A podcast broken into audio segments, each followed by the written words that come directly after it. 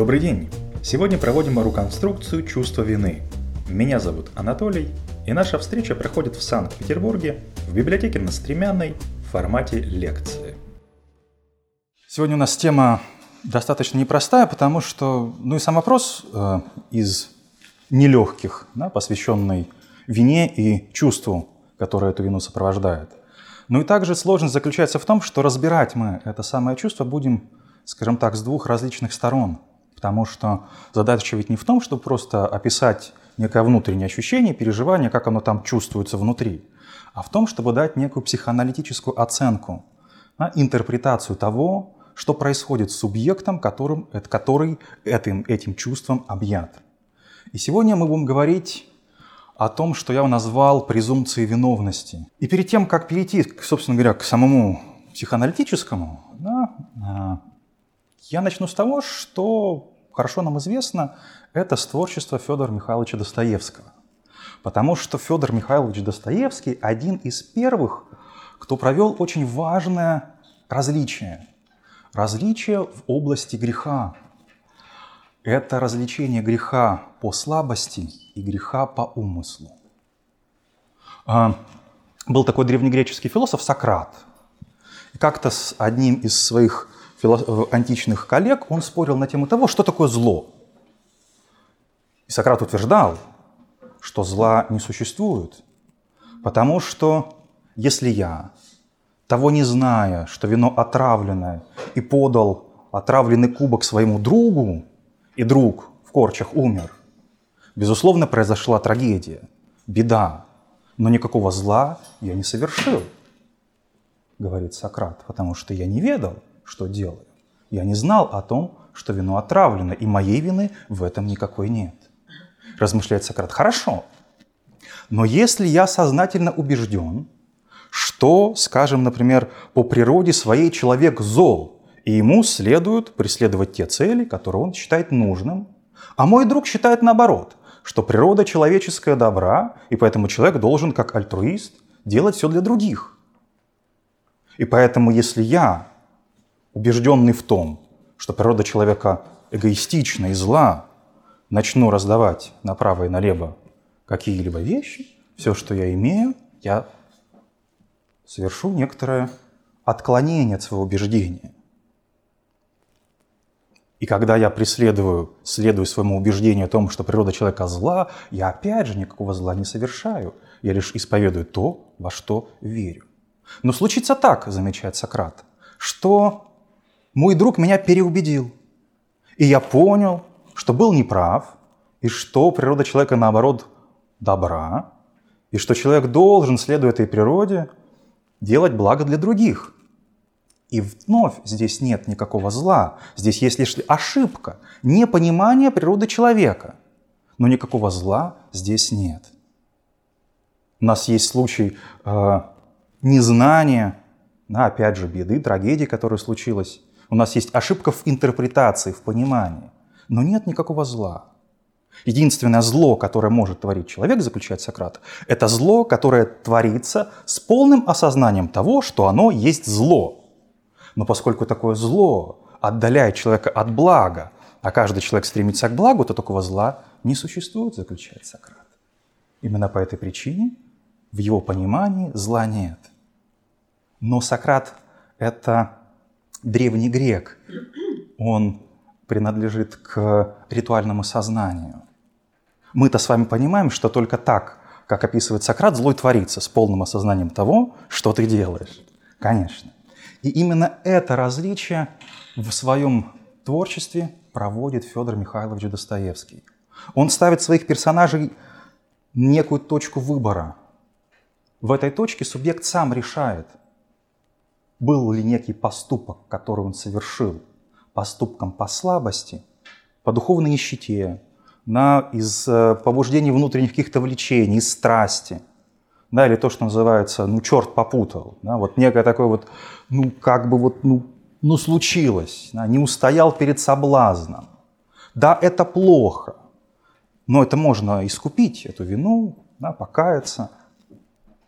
От той черты где субъект сознательно творит зло, с полным осознанием того, что же он делает, полностью отдавая себе отчет, ни, ни секунду не сомневаюсь, что то, что он творит, злом является. Зло творится именно как зло. Зло творится не как благо, да, как у Раскольникова, который решил э, зарубить старушку, оправдывая это тем, что он там за эти деньги построит, освободит и так далее. Для него это не зло, для него это некое благо, пусть в такой извращенной форме. Нет, речь в данном случае идет о понимании того, что зло творится именно как зло. Не как благо, не как ошибка, не как заблуждение, не, не как слабость, а как зло. И весь нерв заключается в том, что только сам субъект, сам человек решает, было или не было. В романе «Идиот» есть такая комическая сцена, случай с генералом Иволгиным. Генерал Иволгин – известный враль, ну, из тех породы врунов, которые мало того, что сами знают, что они врут, но они еще знают, что другие знают, что они врут. Вот. И как-то отдыхая у Лебедева, генерал Иволгин заскучал по своей капитанше. На утро его всегда берет э, некое уныние, тоска, и вот, поддавшись этой слабости, он ворует у Лебедева 400 рублей. Ну, из сюртука у него вытащил. Отправляется на вокзал, ну, в общем, как бы помявшись, помявшись, понимает, что сделал-то дело он, в общем-то, не очень хорошее. Возвращается обратно, а Лебедев уже поднял шум. Разбудил весь дом, и, в общем, как бы ищет украденные деньги. И вот генерал Иволгин мнется и думает, как эти самые деньги вернуть так, чтобы, в общем, как бы-то глазами с этим самым Лебедевым не встретиться. То он их под стул положит в том месте, где висел сюртук. Лебедев, понимая, что деньги пропали, а потом появились, делает вид, что он их не нашел.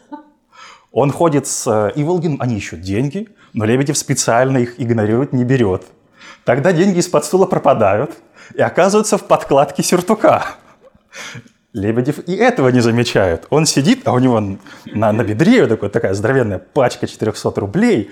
Он ей похлопывает и не замечает. И Иволгин нос тыкает. А не воруй, а не воруй, а не воруй. Да, он его осуждает.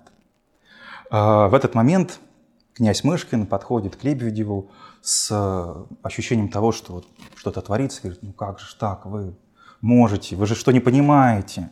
Генерал Иволгин, это же честнейший человек. На что Лебедин говорит, вот, только вашим чутким сердцем, и можно было подобрать эти правильные слова, честнейший человек. Ну, Лебедев, почему же вы тогда с ним так жестоко? Лебедев говорит, ну ладненько, я еще денек-другой его помучаю, а потом прощу. В этот момент а, Иволгин приходит к князю Мышкину. Они с ним общаются, а, генерал как-то мнется, он вроде бы что-то хочет ему рассказать, а с другой стороны не решается. И вместо того, чтобы облегчить душу и признаться, он ему рассказывает байку о том, как он был у Наполеона пажом. А я начал с того, что Иволгин знатный враль.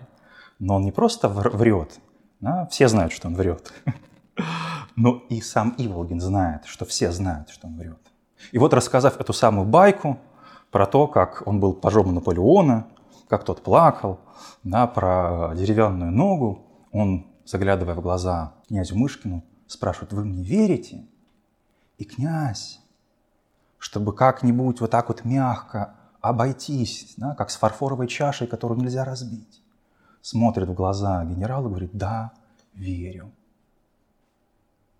Да, Достоевский показывает двух персонажей, которые по-разному относятся к тому поступку, который совершил генерал. Лебедев его унижает за это, он его ругает – да, он буквально его тыкает носом, а не воруй. Ты что думал, так просто? Вот в подкладку, да, под столом нашел. А не воруй. И Иволгин принимает это наказание. Он смиренно ходит с Лебедевым и покорно от него терпит все эти тычки. Князь же Мышкин наоборот. Он относится к генералу максимально, ну, то, что можно назвать с пониманием. Вошел в его положение. Он его жалеет. Ну, всяким бывает, ну, истосковался, ну, как бы не беда. Он его жалеет. И эту жалость от князя Мышкина генерал не приемлет. Он ему потом пишет письмо. Знаков сострадания, унижающих достоинства и без того уже несчастного человека я от вас не приму. От кого, от кого, а вот от вас, князь, я такого не ожидал, пишет ему генерал. Достоевский нам рисует картину, где герой сам решает – был ли поступок по слабости или по умыслу. И когда князь относится к генералу так, как будто бы тот совершил поступок по слабости, он лишает его достоинства. Генерал говорит, нет, это было по умыслу. Он так решил. И поэтому наказание Лебедева, отношение Лебедева к себе, он приемлет, потому что так решил сам генерал. Но эта ситуация комичная. Да, это небольшой маленький эпизодец, который не является ключевым сюжетным элементом в романе. Но в романе есть и другая линия. На центральная – это история Настасьи Филипповны. На вкратце я пишу о том, что э, в юном возрасте она осталась сиротой, и ее в качестве воспитанницы взял э, друг отца Тоцкий. Да, он дал ей хорошее воспитание, образование, да, настоящее дворянское. И как-то раз, проезжая очередные свои имения, да, он обратил внимание, что маленькая девочка превратилась в красивую девушку. Тогда он ее забрал к себе, и она стала с ним жить. Она стала его сожительницей, выражаясь современным языком. Потому что ну, она красива, она умна, она прекрасна, а Тоцкий знатный э, любитель всех этих дел. И вот э, по, по сюжету Тоцкий собирается Настасью Филипповну выдать замуж, и в романе никто из персонажей не, скажем так, да, не упрекает Настасью Филипповну за то, что с ней произошло. Все относятся к ее жизни, к ее э, истории максимально уважительно. Никто ее носом в это не тыкает, никто ее не упрекает и не унижает ее этим положением. Унижает этим положением Настасья Филипповна сама себя. Да, она говорит, приедет, развратит, распалит и уедет, упрекая в этом сам себя за слабость. Да? И вот в одной из сцен, когда Настасью Филипповну торгуют, кто, при, при, кто предложит больше денег, кто-то выкрикивает о том, что «а вот князь Мышкин, вот он тот из тех, кто возьмет Настасью Филипповну». Князь Мышкин встает и признается в ей в любви, говорит «я Настасья Филипповна, я вас люблю». Вот вы страдали, как никто не страдал, я готов за вами ходить, как никто не ходил, я вас люблю. На что Настасья Филипповна грозно на него смотрит. На оценивание, не является ли это очередной шуткой, не является ли это очередным издевательством Она грозно смотрит князю в глаза и понимает, что князь не шутит. Он говорит правду. Тогда Настасья Филипповна расцветает. Она начинает говорить, я уже и княгиня, меня князь-то берет. А оказывается, у князя еще и наследство ему останется, так он еще и богат. Чем не прекрасно. Но князь не останавливается. Он продолжает ей признаваться в своих переживаниях, в своих чувствах. Он говорит, за вами нужно много ходить, Настасья Филипповна. Я буду ходить за вами. Я давеча ваш портрет увидал и точно знакомое лицо узнал. Мне точно, точ, тотчас показалось, что вы как будто уже звали меня. Я вас буду всю жизнь уважать, говорит он Настасье Филипповне. И после этих слов Настасья Филипповна говорит, стоп, стоп, стоп. Рогожин, не уходи, возможно, я поеду с тобой. Она уезжает с Рогожиным, и после этого никто ее в приличном обществе не видел. Потому что человек, который осудил себя сам, который сам себя считает подлецом, его можно любить, но уважать человека, который считает сам себя под лицом, нельзя. А князь говорит, я вас уважать буду. Нет, такой любви не надо. Да, потому что Анастасия Филипповна сама себя обвинила, сама себя осудила. Она считает себя падшей, она считает себя подлой, недостойной любви, сострадания, отношения. Никто из общества ее не обвинил, сама Анастасия Филипповна себя обвинила. Но если с э, генералом мы все понимаем, что, конечно, э, слабость слабостью, но воровство – это такое дело, это, в общем-то, преступление. Можно случайно кому-нибудь ногу отдавить в троллейбусе, но случайно украть – такого не бывает. Но в случае с Настасьей Филипповной мы прекрасно понимаем, что никакой ее-то вины в этом нет. Ну что же говорить, как юная девушка могла, что могла противопоставить Тоцкому, ну, знатному сластолюбцу. Понятное дело, что в этой нет никакой ее вины, даже какой-то приблизительной. Но это не важно.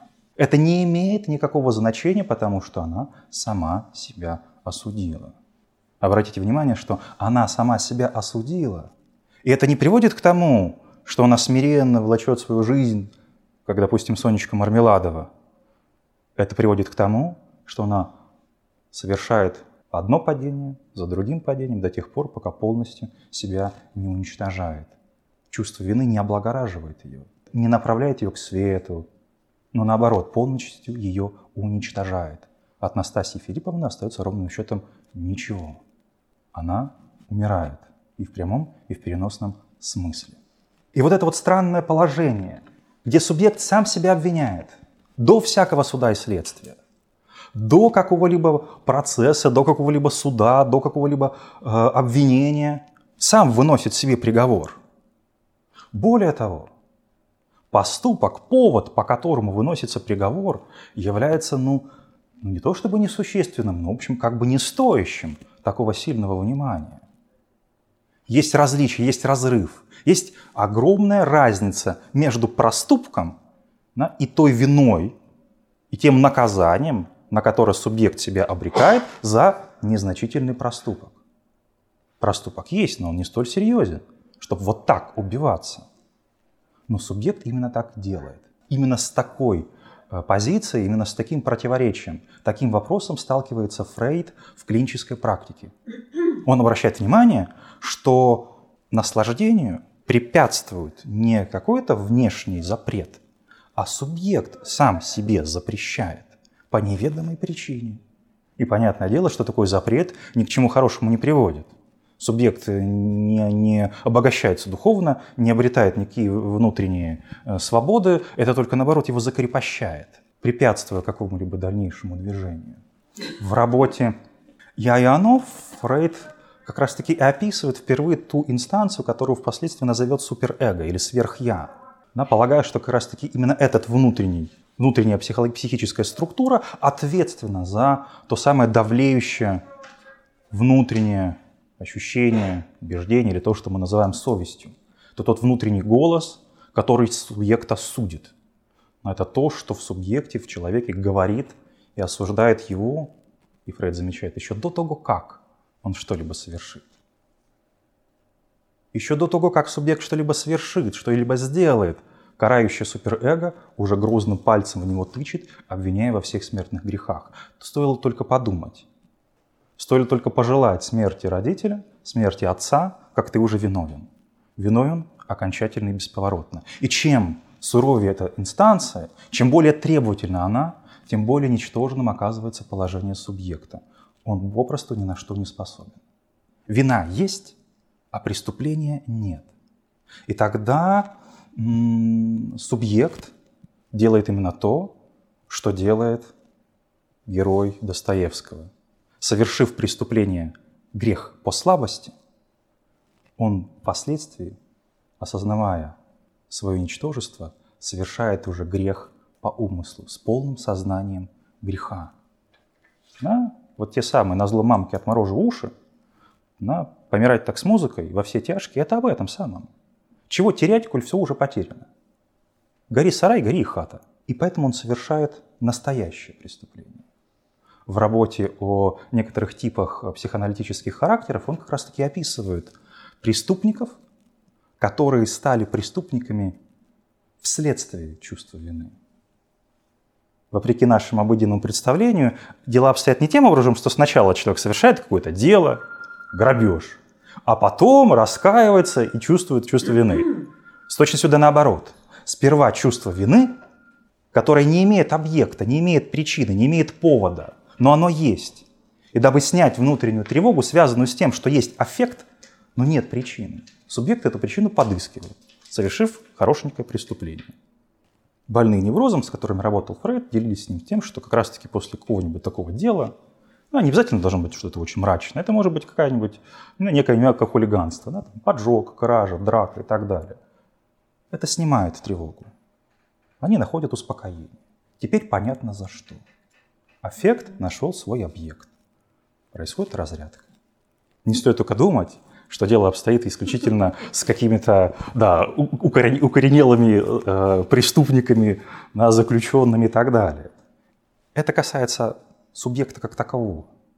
Ну, э, если, скажем, обратиться к педагогическому опыту воспитания детей, да, я думаю, многие из вас знают, что вот есть такой момент, когда ребенка накажешь, поругаешь его, отчитаешь, какое-то время он ведет себя хорошо, как шелковый, а потом вновь начинает хулиганить. И создается впечатление, что нотация была недостаточно серьезной, наказание недостаточно сильным, да, или э, фраза была недостаточно емкой. Но в случае сюда наоборот. Ребенок испытывает бессознательное чувство вины в силу того, что он является субъектом желания. И те самые бессознательные намерения, влечения, связанные с э, отцеубийством да, и кровосмесительными отношениями с матерью, никто не отменяет. Исходя из этого возникает чувство вины. Подумал, виновен. И для того, чтобы найти объект к этому аффекту, ребенок и хулиганит. Совершая те самые действия, которые он прекрасно понимает, что совершать их запрещено. После этого э, наследует закономерное наказание, которое снижает тревогу. После чего, не испытывая внутреннего чувства вины и тревоги, ребенок ведет себя хорошо, потому что нет никаких причин вести себя плохо. Положение прям, просто буквально переворачивается. И это является проблемой. И ответ, который дает Фрейд, это лишь только ответ. И то, который не особо-то много чего проясняет. А, во времена, да, это у нас 1800, это у нас конец 19 века. Да, Фрейд как раз-таки говорит про влечения сексуальные, которые не могут найти свою реализацию, вследствие чего у человека развивается невроз. Фрейд не говорит о том, что будет, если э, влечения будут работать на полную катушку. Он говорит только о сложившейся ситуации. Но уже в 20 веке такой философ, как Герберт Маркуза, пишет работу, которая называется «Эрос цивилизации», в которой он описывает проект, наследуя Фрейду, что даешь раскрепощение и освобождение. Все запреты мы сейчас отменим, и все влечения, которые до этого находили препону, и для реализации которых нужно было иметь какие-то окольные пути сублимации, чтобы где-то там что-то кого-то нашел, смогут напрямую, по прямой магистрали реализовываться. О, счастье это будет! М? Но это не приводит ни к чему к тому, приводит к прямо обратному процессу. Именно в 20 веке мы сталкиваемся с тем, что у нас возникает субъект, который как раз-таки от этого самого влечения отказывается. Да? На уровне мужчины импотенция – на уровне женщины фригидности, на уровне общества люди, которые в принципе этим не интересуются. 21 век, асексуалы, люди, которые в принципе ведут свой образ жизни, исходя из того, что данный тип лечения им не интересен. Снятие запрета не приводит к тому, что бурным цветом расцветают всевозможные влечения, а к прямо противоположному эффекту. И это проблема, потому что это нужно как-то объяснить почему субъект для того, чтобы жить, нуждается в этом самом запрете. И почему отмена запрета приводит не к увеличению росту, а наоборот, прямо противоположному эффекту. Для решения этого вопроса Фрейд э, сочиняет миф. Миф об отце первобытной Орды. У него есть два больших мифа. Это миф об Эдипе и миф об отце первобытной Орды. Он заключается в том, что когда-то на заре цивилизации был отец первобытной Орды, который владел всеми женщинами этой самой племени. И запрещал своим сыновьям иметь какие-либо к ним отношения. И для того, чтобы получить, собственно говоря, доступ к запретному плоду, сыновья решают этого отца убить. И убивают. И вот, казалось бы, в тот момент, когда запретов никаких нет, и единственная преграда, которая отдаляла от того самого безграничного наслаждения, отсутствует, и тут как раз-таки может субъект развернуться – их настигает бесконечное чувство вины, и они уже не способны ни на что. Тогда в память, и тогда в память, в память об убитом отце они устанавливают закон, который регламентирует им на запрет на отношения с женщинами, не больше одной и так далее. И именно здесь у нас возникает измерение закона, того самого закона, который регулирует течение влечений. Закона, который управляет желающей жизнью субъекта, который регламентирует, чего можно желать и чего желать нельзя, запрещая два, две фундаментальные вещи. Это запрет на отцеубийство и запрет на отношения с матерью. Да, избегая немножечко вперед, а, стоит сказать, что этот запрет, как говорит Лакан, носит языковой характер. Потому что для того, чтобы запрет внедрить, для того, чтобы запретить отношения с матерью и наложить табу на убийство отца, нужно такие инстанции, как отец и мать, проименовать. А в природе они не проименованы. Они могут обрести свое означающее только в языке. Только язык назначает, кто есть кто. Каковы отношения в племени. Наследуя эту логику из структурной антропологии Левистроса.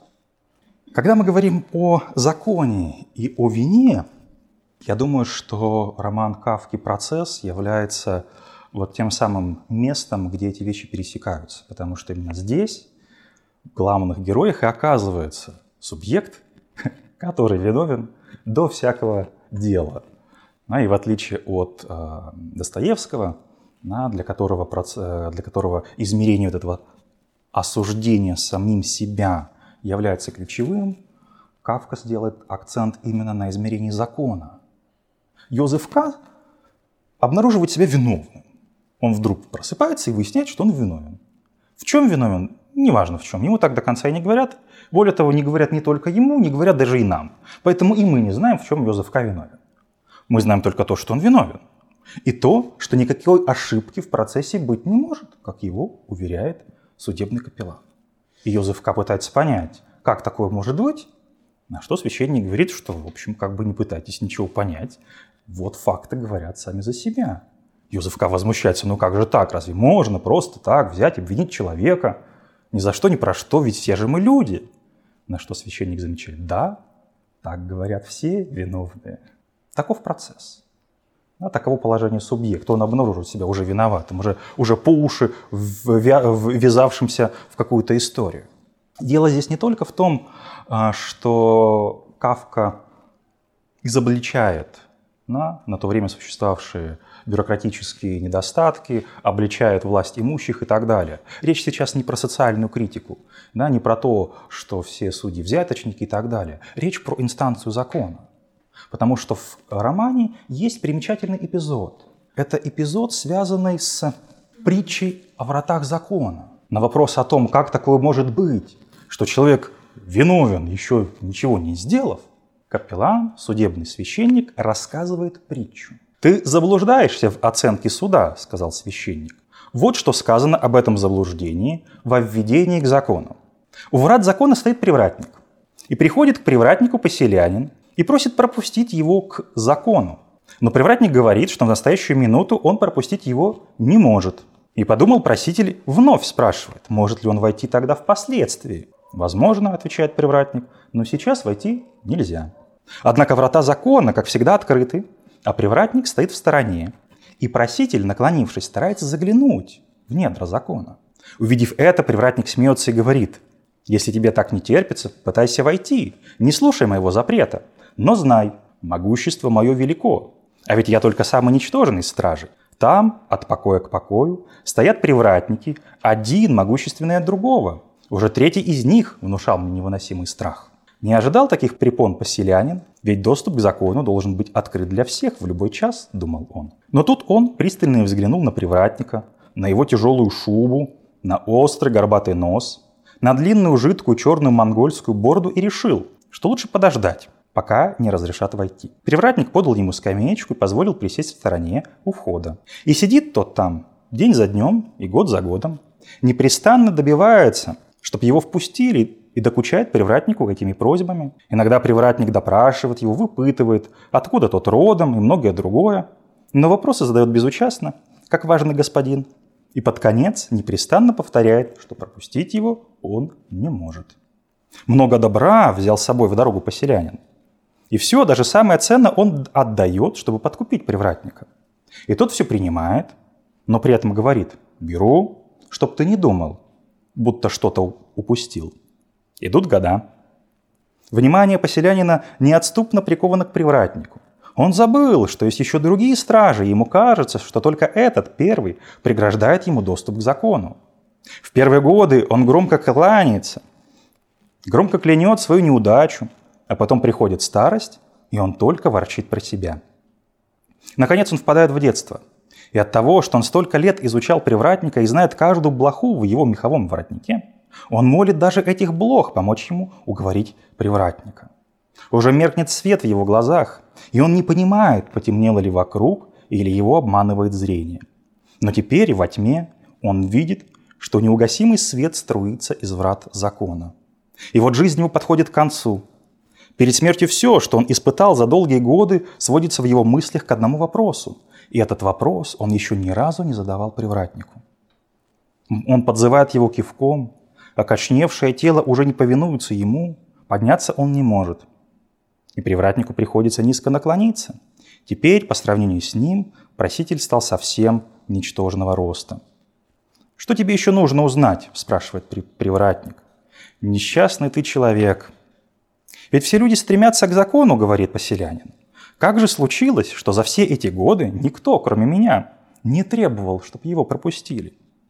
И привратник, видя, что поселянин уже совсем отходит, кричит изо всех сил, чтобы еще успел услыхать ответ. «Никому сюда входа нет, и эти врата были предназначены для тебя одного. Теперь пойду, закрою их.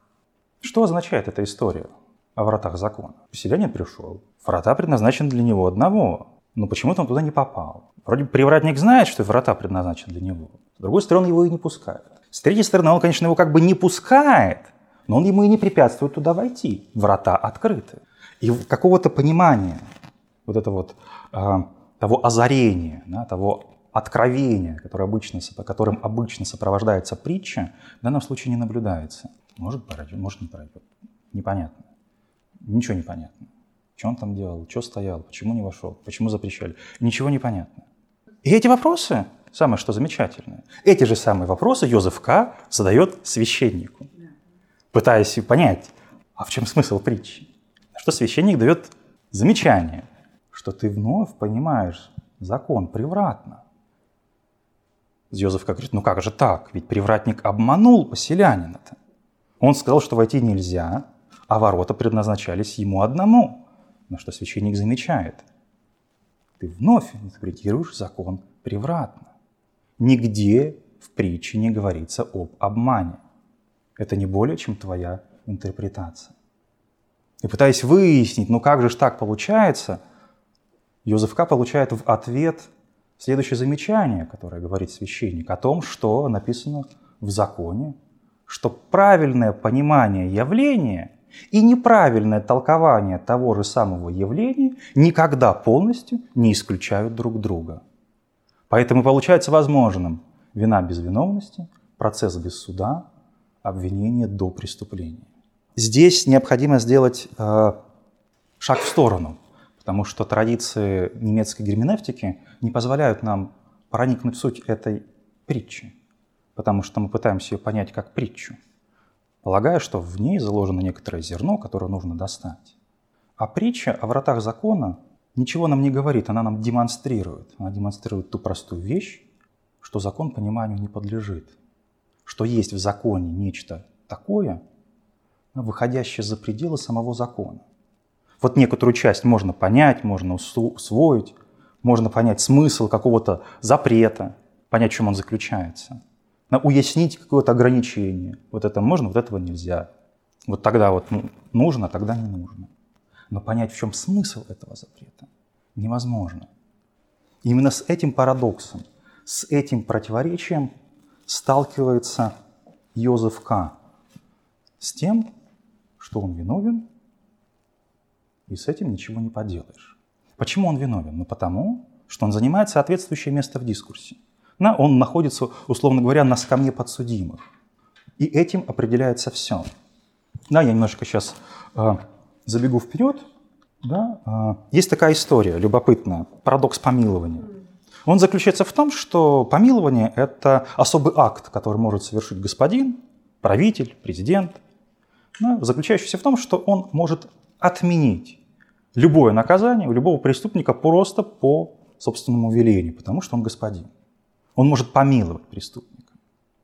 Но для того, чтобы это самое помилование обрести, Преступник сперва должен вину признать. Чтобы подать прошение о помиловании, о досрочном освобождении, заключенный должен признать свою вину.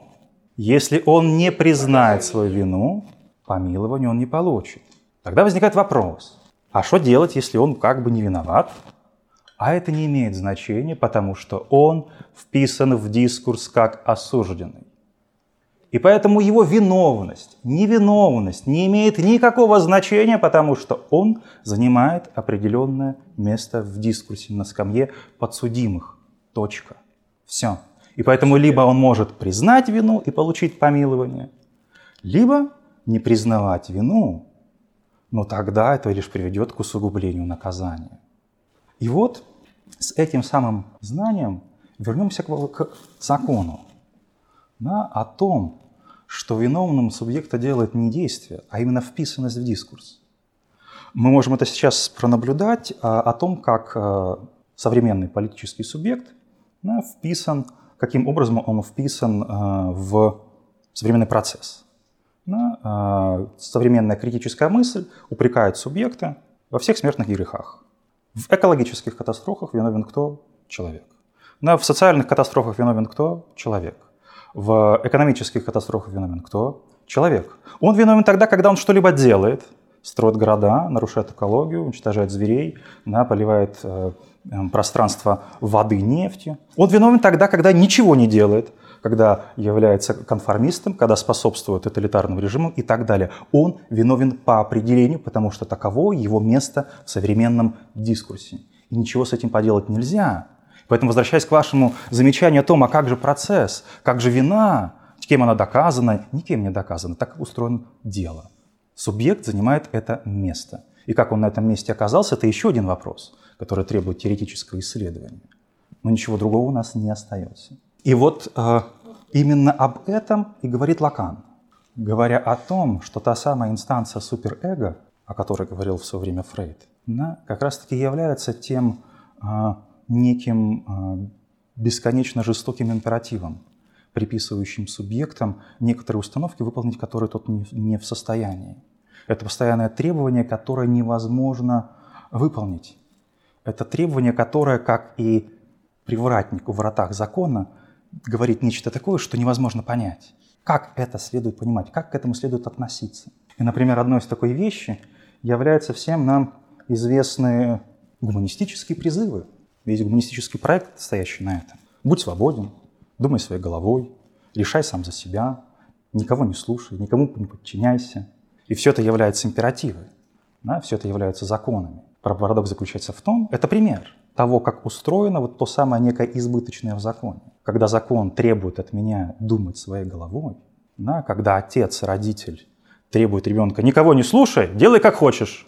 Исполнение этого самого закона одновременно является вроде бы как бы и свободным решением, а с, другим, с, с другой стороны, это свободное решение предписано самим законом, самим требованием. Это означает, что субъект, вне зависимости от того, как он будет себя вести, уже виновен.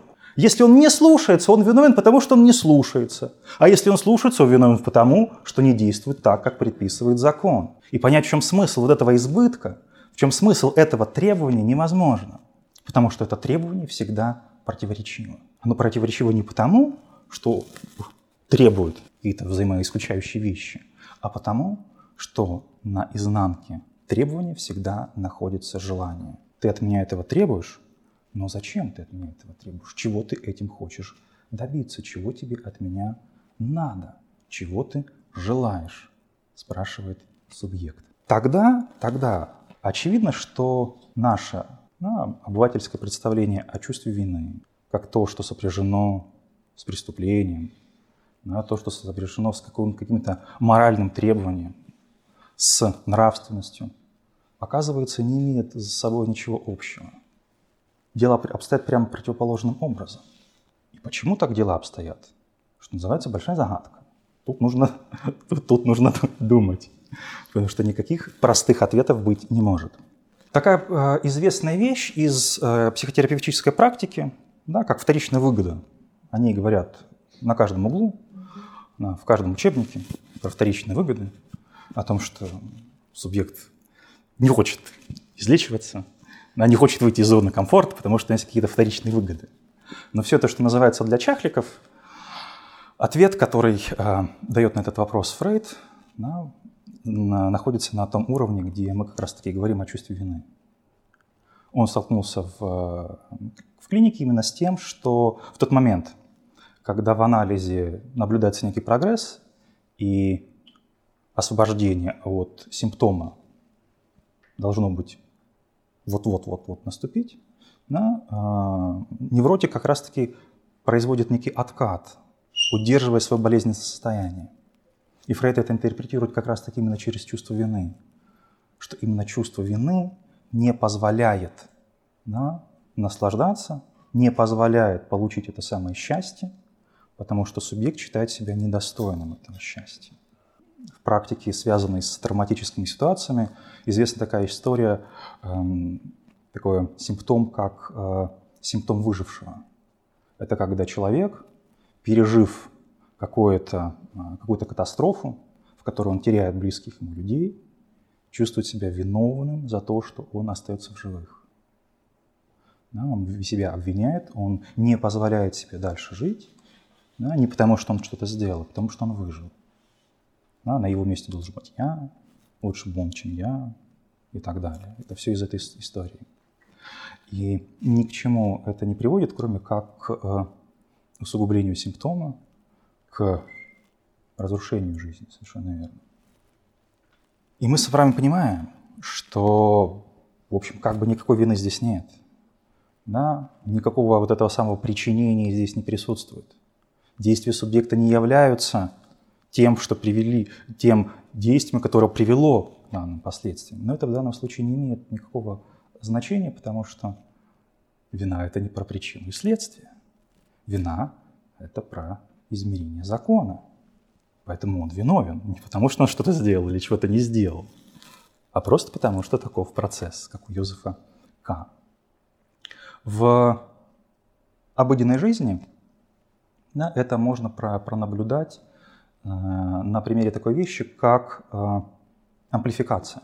Амплификация называется в терапии прием по насыщению смыслом на какого-либо обстоятельства, события, действия. И вот раз, различие, разрыв, структурный разрыв между знаком и его значением, между действием и его смыслом является тем же самым, что между законом да, и его смыслом, который постичь нельзя. Но обычно это выражено в, тем, в тех вещах, когда а, опять же, вернемся к той же самой педагогике, почему бы не вернуться к этому примеру. Да, при воспитании, как обычно, бронят, ругают, стыдят на ребенка. Ты что, хочешь вогнать меня в могилу? Зачем ты так ведешь себя? Ты разбил окно, ты что, совсем меня не жалеешь? Ты хочешь моей смерти? Да, ты хочешь, чтобы я болела? И так далее. Ты что, маму не любишь? Да, и так далее. Вот это вот самое внушение и есть приписывание содержания, смысла поступку, его амплификация. Потому что между действием разбить, разбить окно, да, потерять игрушку, сделать дырку на штанах и действию, связанную с желанием какого-то вреда, зла и так далее, огромное. Но стоит амплификацию провести, стоит поступок да, в, внести в цепочку означающих, как другого выхода не будет.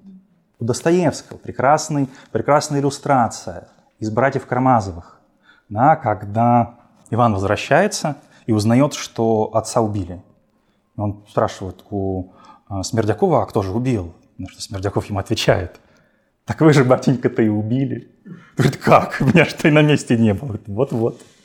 Вы же когда уезжали, дали мне ясно понять, что, в общем, как бы пора действовать. Поэтому я того вашего батеньку и прибил, вот даже денежки для вас сохранил, достает им пачку денег.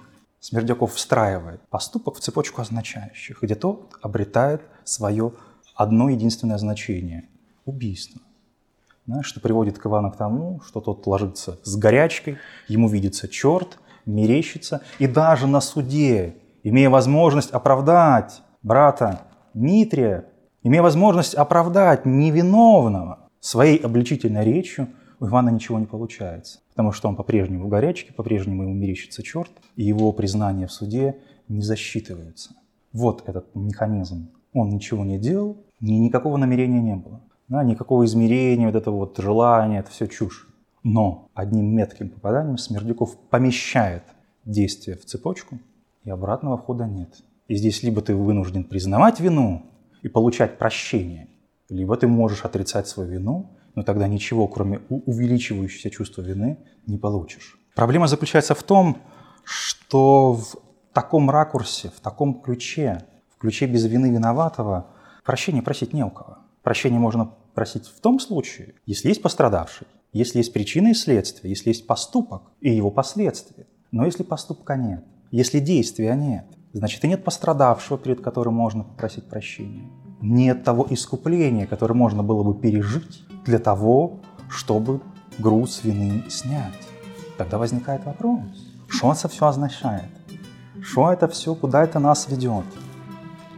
И как говорит Кавка, все сетования по поводу первородного греха как раз-таки в том и заключается, что человек не может понять, что его вина в том и есть, что он постоянно отрицает собственную вину. Что если он виноват, то он виноват по определению, навечно, по жизни. Лишь только на том основании, что кем-то был рожден. Да? На том основании, что он обладает долгами, которые никогда не может отдать. На том основании, что он просто человек.